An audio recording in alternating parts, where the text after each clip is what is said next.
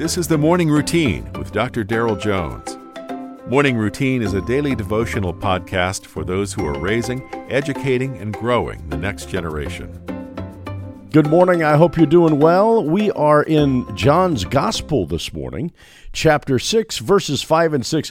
Probably a text we can all somewhat relate to, I would say. John's Gospel, chapter 6, verses 5 and 6. Therefore, Jesus, lifting up his eyes and seeing that a large crowd was coming to him, said to Philip, Where are we to buy bread so that these may eat?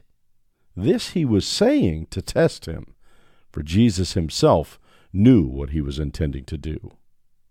In John chapter 6, Jesus has gone away to the other side of the Sea of Galilee. He's gone up a mountain and is seated with his disciples.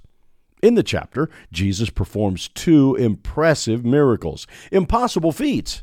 We've already watched him turn water to wine, heal a boy from 20 miles away, and make a lame man walk. Soon, he'll feed 5,000 people, and he uses this opportunity to test Philip. Augustine is quoted as saying, Faith is to believe what you do not see. The reward of this faith is to see what you believe. Jesus knows what he's going to do, but the goal is for Philip to believe what Jesus can do even before he does it. In this morning's passage, we read that the Lord was testing Philip, taking opportunity to grow Philip's confidence in Jesus. May I ask you this morning, how have you fared? How well have you done in your most recent test of faith?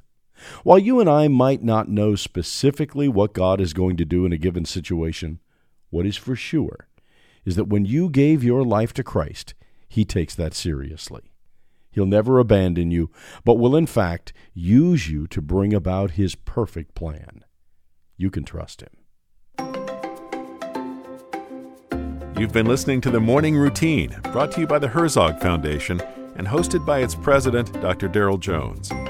For more information, please visit herzogfoundation.com. To receive the morning routine as a daily email, sign up at morningroutinepodcast.com. See you in the morning.